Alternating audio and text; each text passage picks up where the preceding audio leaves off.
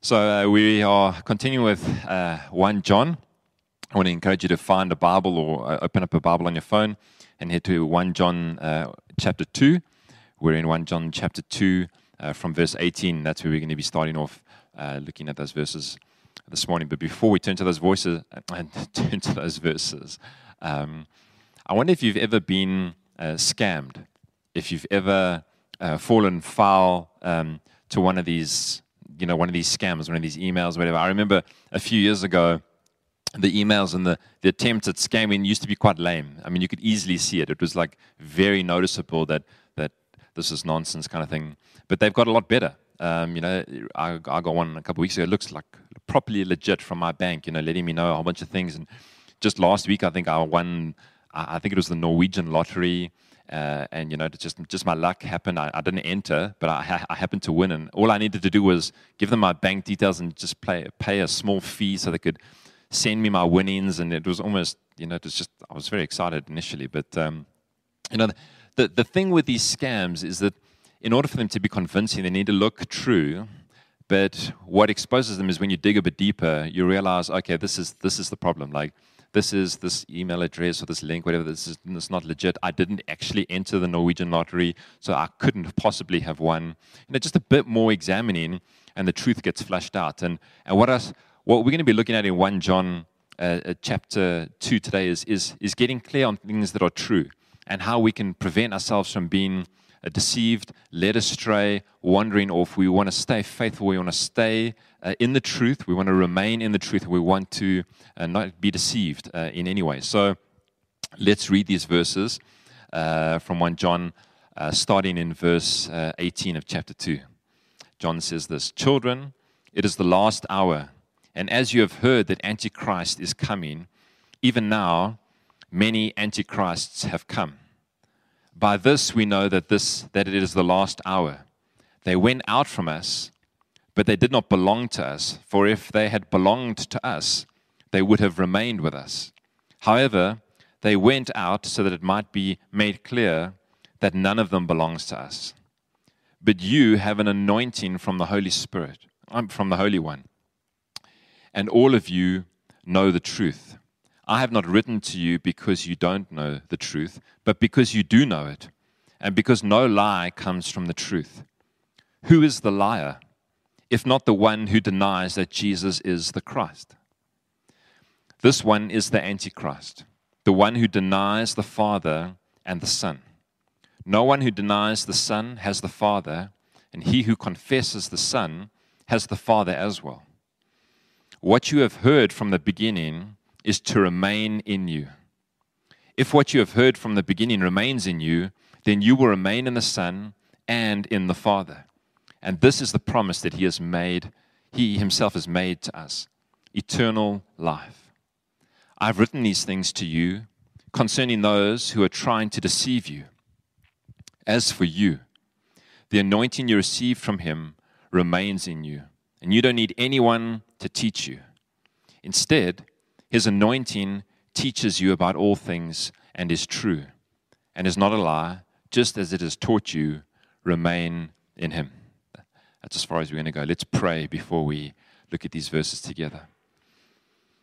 Father, we ask now that as we dive deeper into these verses, we pray that, the Holy Spirit would teach us, just as we've been reading here, that the Holy Spirit would open up our eyes, open up our ears, quicken our minds and our spirits to hear your voice, to see you clearly in the scriptures, that we would hear what you have to say to us, that our faith would be strengthened, our love for you would, we, would be deepened, we would be more grounded and more sure, more steadfast in our relationship with you. We pray, come and speak to us now. Come and make clear what we need to see.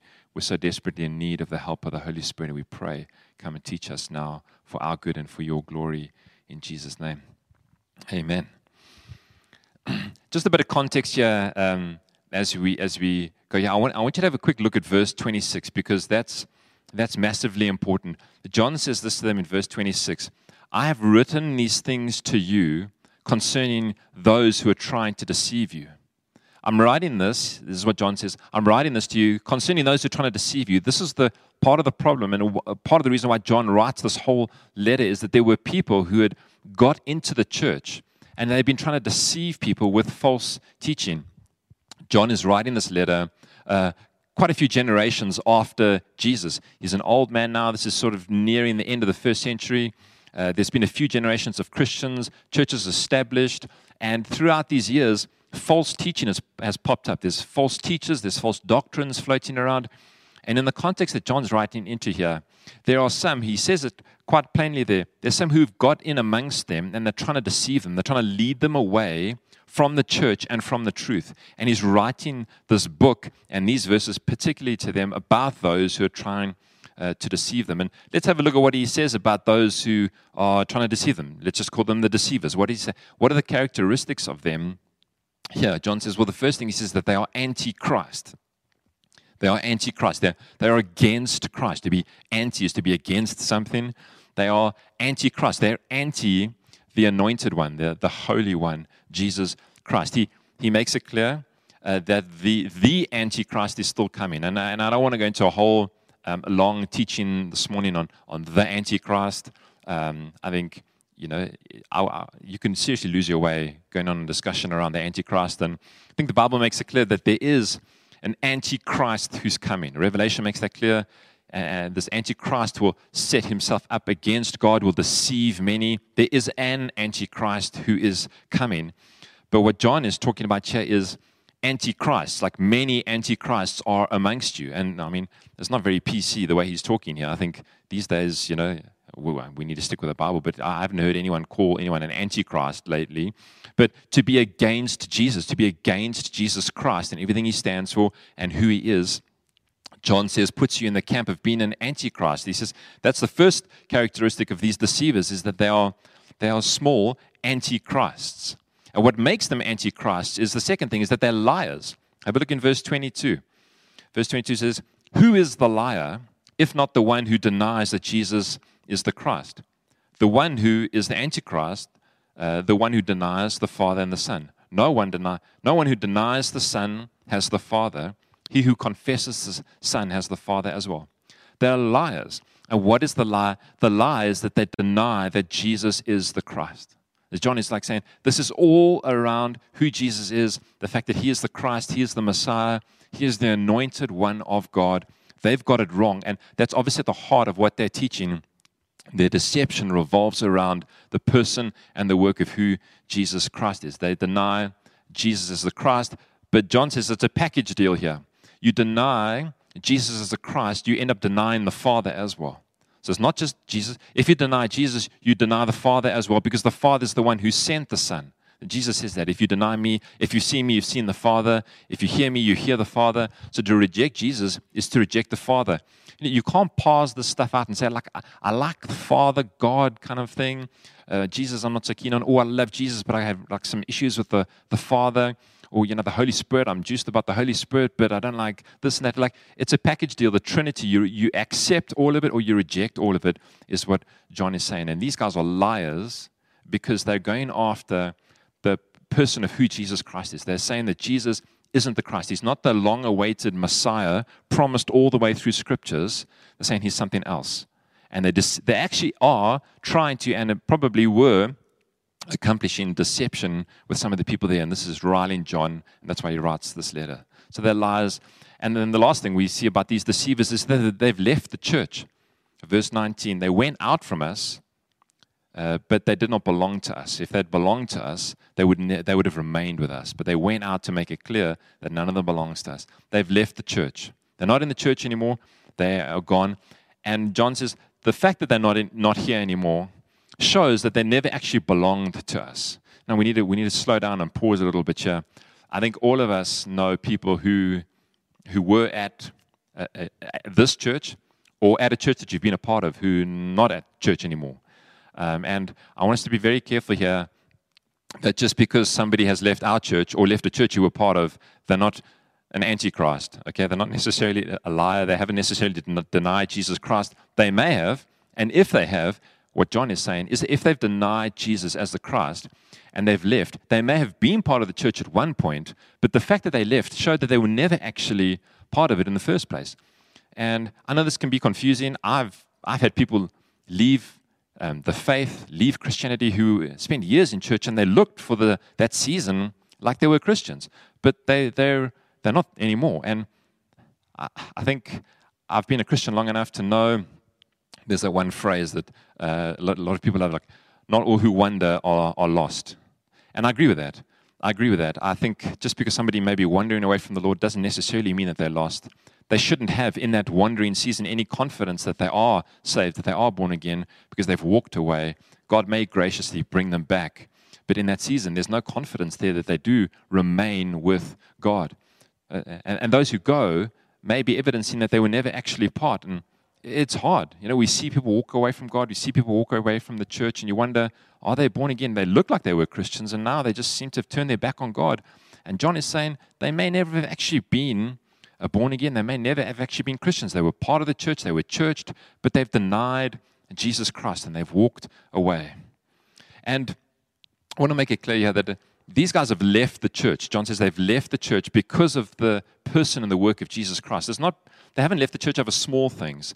They've left over the person and the work of Jesus Christ. It's not like they didn't like the drums or the music or the coffee or the preacher or like somebody was rude to them or something like that. They've left over a big thing, not small things, and they've, they've parted ways with the church. And I think there's a couple of things in here. We, we need to be very large hearted and gracious, and we can partner with anyone. We can we recognize we're in fellowship, we're together with all who declare Jesus as the Christ. Now, they may not be in our church, they may be in a different church. Their church may do things completely differently to the way our church do things, but we are we can be in fellowship together with them. We can call them brothers and sisters in Jesus because we're clear on Jesus as the Christ. And they've accepted Jesus, they've accepted the Father. They are in relationship and fellowship with Him. We can be in fellowship together with them. It's not over the small things. And so we need to have bigger hearts to make, make our circle bigger, as it were. And we also need to make our circle smaller. Uh, where people have now denied Jesus as the Christ. Like they've got massive, they, they, you know, everything is up for grabs around who Jesus is and his work and his teaching and his authority. That John would say that's a fault line there. That's a fault line. We've now parted ways in fellowship. We can no longer be in fellowship. You have shown yourself to not be a true Christian when you start to ask questions about the divinity and the authority, the God nature of Jesus Christ. You've now you're somewhere else, and fellowship is now is now broken.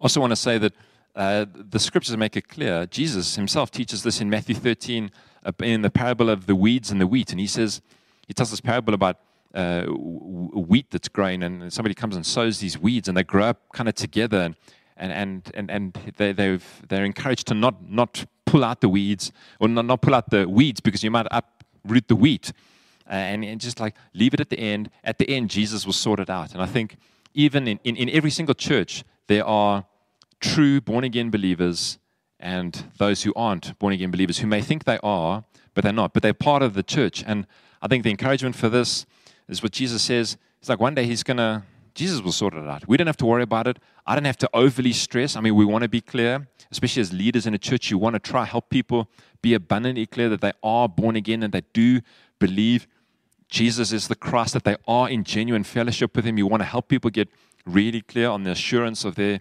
salvation, but we also don't want to be looking under every rock and you know making people think that they're either wheat or weeds when we're not necessarily sure. Um, you know, I I was walking around the garden the other day, and I'm not much of a gardener. Claire's a really good gardener. I'm more of a, a laborer in the garden. Um, she makes all the executive decisions. And I was pointing out a flower that I thought was amazing, and Claire put me in my place very quickly and told me that was actually a weed. Uh, I thought it was a very pretty looking weed, but it, had a short shelf life and it was gone because it's a weed and it was actually going to kill the true flowers. And so I did my labor uh, duty and Julie got rid of the weed. And we don't have a culture in a church where we're, we're hunting for the weeds. We realize as Jesus says, look, they're going to grow up together and don't worry about it. In the end, I'll sort it all out. I'll make it clear. Uh, wheat, weeds, it's up to me. It's not up, it's not up to us.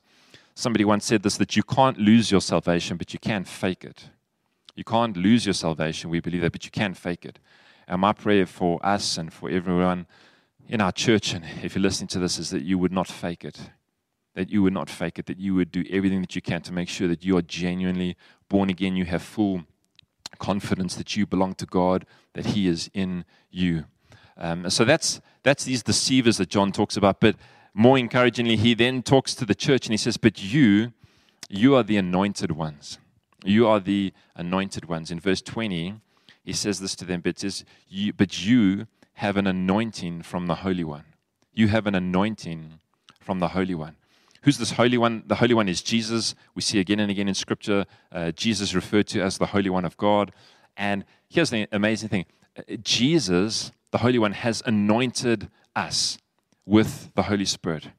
That's, that's what this anointing is. It's the giving of the Holy Spirit. When Peter is preaching in Acts chapter 10, verse 38, uh, he says this. I'm just diving in. I'll give you the verse from verse 38. He says, How God, he's speaking about uh, how God anointed Jesus of Nazareth with the Holy Spirit and power. How God anointed Jesus of Nazareth with the Holy Spirit and power. Jesus was anointed with the Holy Spirit and with power. It's the same word. That's what's happened uh, to us.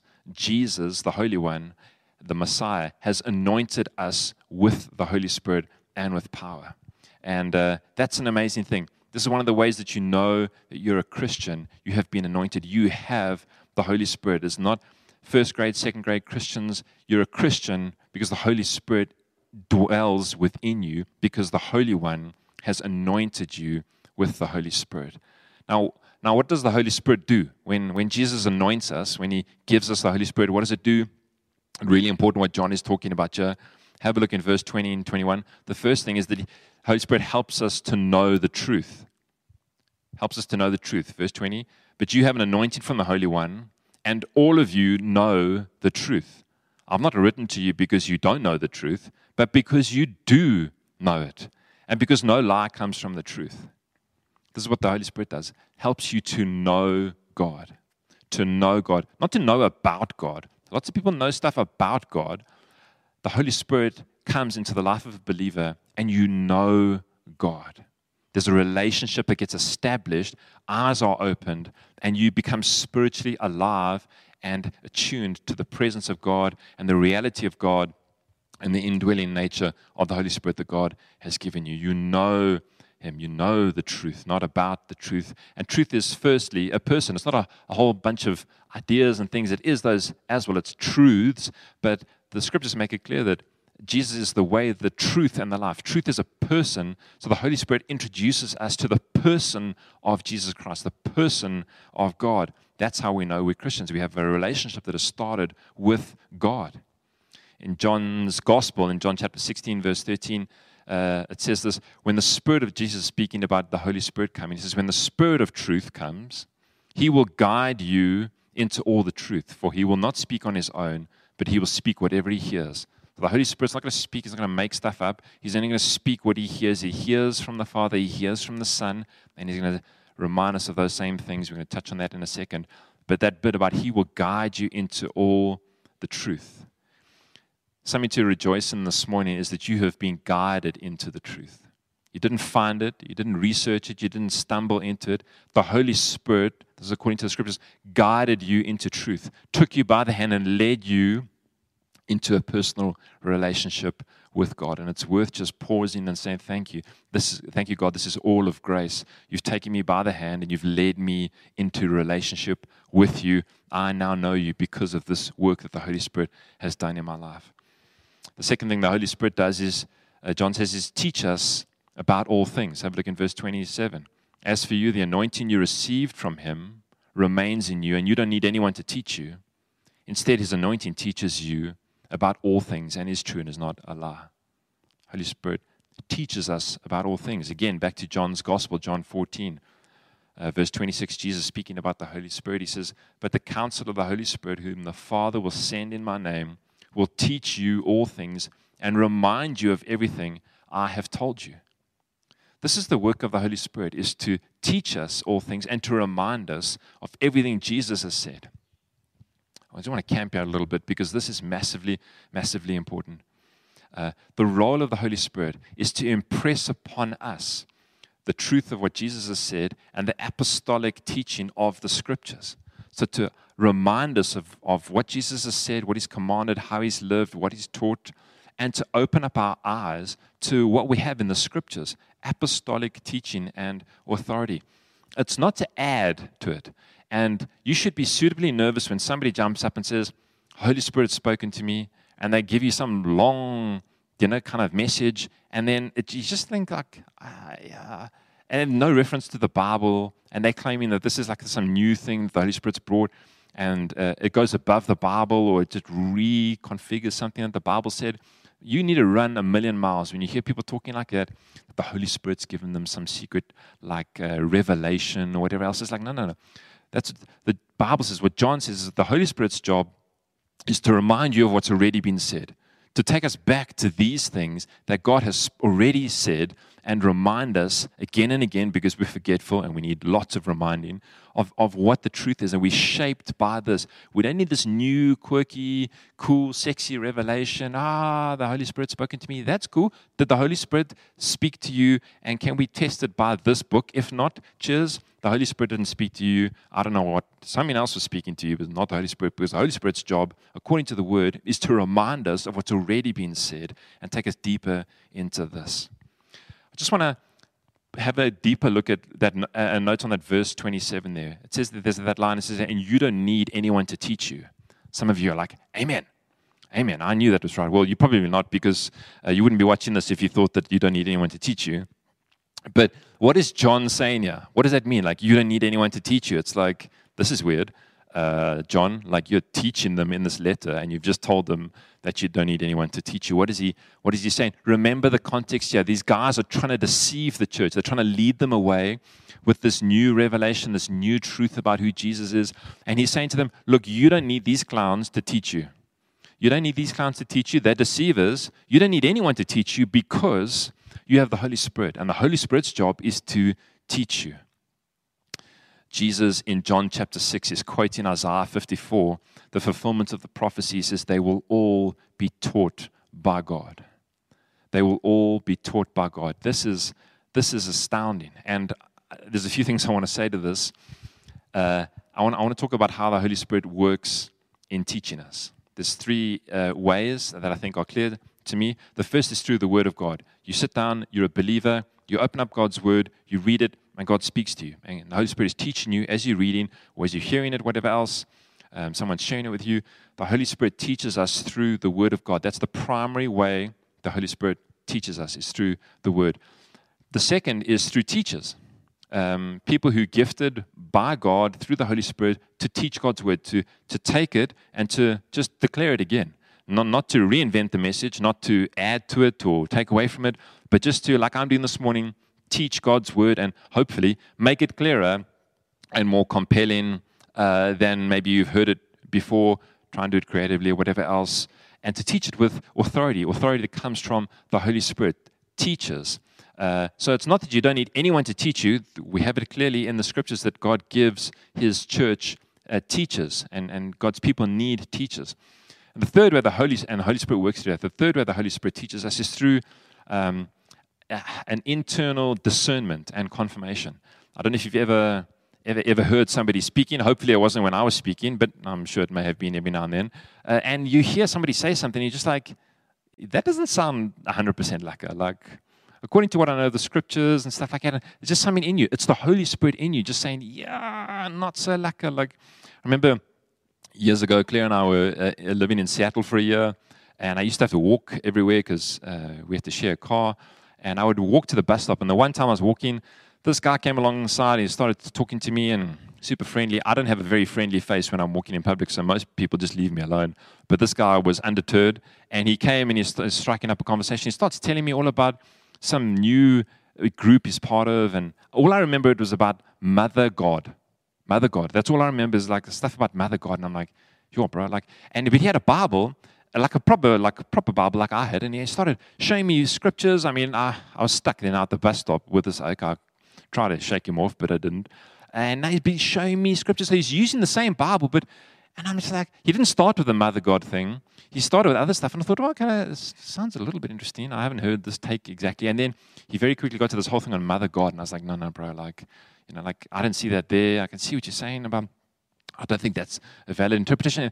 Something in me, the Holy Spirit in me, is listening to this and thinking, this doesn't sound like it. This doesn't sound right. This is one of the ways that the Holy Spirit teaches us is you, you get trained to know His voice, and there's an internal discernment that as you hear the word preached or taught, it's like, nah, that, that just doesn't sit like a with me. Now, you, you, need to weigh that up because sometimes you might hear something and say, ah, that doesn't sit like a with me. And you go back and you realize, no, that's exactly what the scriptures are saying. The reason it doesn't sit like a with you is because you're there and the scripture is calling you to make a change. It's convicting you. A conviction feels different to, you know, a bit of uh, discernment and not, this, truth not sitting nicely with us. So sometimes it calls us and it can, uh, to change. And it feels difficult because we're the ones needing to adjust. It's not because the truth is wrong.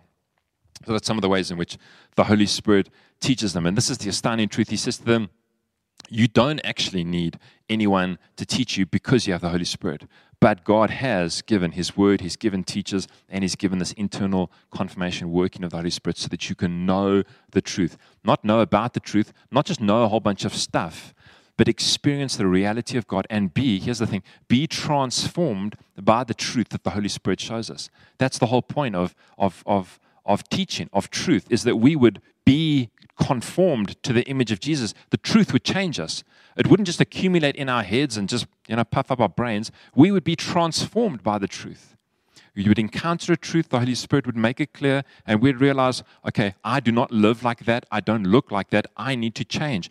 And the Holy Spirit would then indwell in us, give us the power to change, to conform to that, move from where we are, that's at, at odds with this truth, and change our lives, our thinking, our behavior, whatever it is, to conform to the truth. That's the work that the Holy Spirit does. And it's an absolute gift that Jesus has anointed us with the Holy Spirit, to be able to be taught like this, to be able to have the power to change and to live for God in these ways. So that's what John reminds me. He says, You are the anointed ones. You are anointed ones. You are filled, you are led, you are taught by the Holy Spirit. And in the face of these deceivers who are trying to, who are trying to get you to leave the church and go and join them, what should you do? Well, this is his last word to them is just remain. You see, basically just says, stay where you are. Stay where you are, stay with what you know, have a look in verse 24. What you've heard from the beginning is to remain in you. If what you've heard from the beginning remains in you, then you will remain in the Son and in the Father. And this is the promise that He Himself made to us eternal life. If you want to enjoy eternal life, the life is in the Son. That's what John says as well. You remain in the message that you've heard. And if you remain in the message, you remain in the truth that you've heard, the Father and the Son remain in you. You don't need to go off with these deceivers, off with this new nonsense. You stay with God. You stay here and you, you remain, abide. If you put John, First John together with John's gospel, there's so many um, ideas that cross over and are, are repeated. This, this idea of remaining, of abiding, of dwelling. Uh, I want to encourage you uh, in this to remain, remain, remain in God, abide in Him. And the way you do this is to remain in the truth.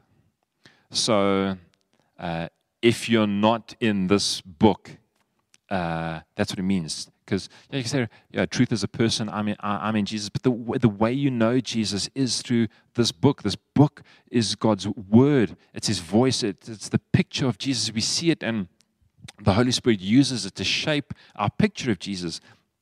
If you ever ask anyone, tell me about Jesus, you know, you hear them talking about Jesus, like, where did you get that idea from? You know, like, unless it's from here, from this book, you've got some other thing came from a movie or I don't know, bad upbringing or something like that. I don't know, just the only imagination. This is what God wants us to know about who Jesus is, and therefore the Father as well. So we remain in the truth. We allow this truth to remain in us, and we remain in relationship. That's what it's about. That's what abiding is and what it looks like. And uh, I feel I feel encouraged to provoke you and remind you that you know we might not be together as a church, uh, you know, in gatherings and stuff uh, like like we may want to be. Uh, we're frustrated maybe with the, the all of our rhythms have changed and we can't meet on Sundays. It's difficult to meet midweek, all that kind of stuff. And I'm not sure what the future is going to hold and how long this is going to last. But it doesn't mean that we can't abide in Him. We can't abide together easily with each other. We can't rejoice in the fellowship that we got one another eh, with one another in person. but you can abide with God. And, and I, I want to just, I want to encourage you again and again and again. This is how the Holy Spirit teaches us, is that you get alone with God and you abide and you remain there. There's no remaining uh, in God without abiding together with Him and in His Word. And we've got uh, so much to learn. The Holy Spirit needs to teach us, but I want to encourage you again, maybe even today, that's your highest priority is to get alone with God. To get alone with God, to get alone with His Word, and say before God with an open Bible, Holy Spirit, would you teach me? Would you teach me what I need to know so that I would love you more? I would see you more clearly. I would have greater confidence as a Christian. I'd be more useful. I'd be more fruitful. I would be more faithful. I'd be more effective.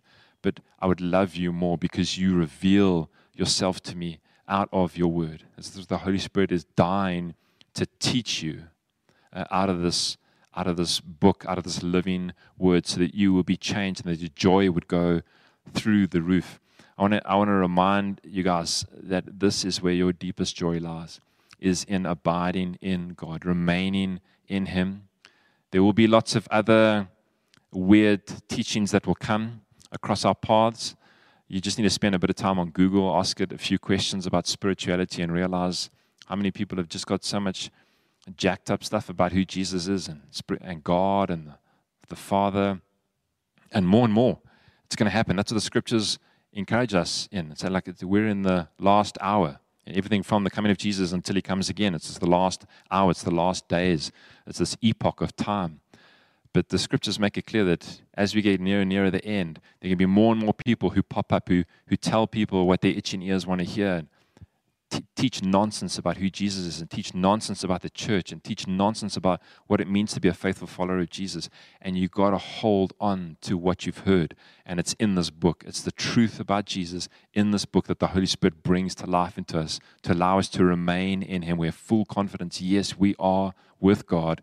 We're staying there. No one's deceiving us. No one's drawing us away. We're steadfast and stable in Him. And there's lots of joy in that, abiding like that. We're just like soaking our hearts deeper in His presence and in joy with God. So um, let me pray for us before we uh, transition to uh, a lyric video together. Let me pray. Father, thank you for uh, your word. All of our, all of our hope, all of our confidence is in this truth that you, Holy Spirit, live inside of us will continue to teach us, will continue to open up our eyes, will show us what we need to see, will convict us, will lead us, will guide us, will encourage us. And then when we see where we're different and where we need to change, you'll empower us so that we're able to be conformed to the image of and the likeness of Jesus Christ pray that you would remind us afresh that that's what you're doing. And that's our greatest good is to be changed into the likeness of the person of Jesus. And Holy Spirit, you do that through your word. We pray that you would keep us as a church faithful to the truth, faithful to your word, that we would remain in what we've heard, and we would be found deeply abiding in you and enjoying the, the indwelling presence of God in us because you have sought us out and you've won us to yourself. We love you for that. And we pray you take us deeper and deeper through your word and the work of the Spirit for our good and for your glory. We ask it in Jesus' name.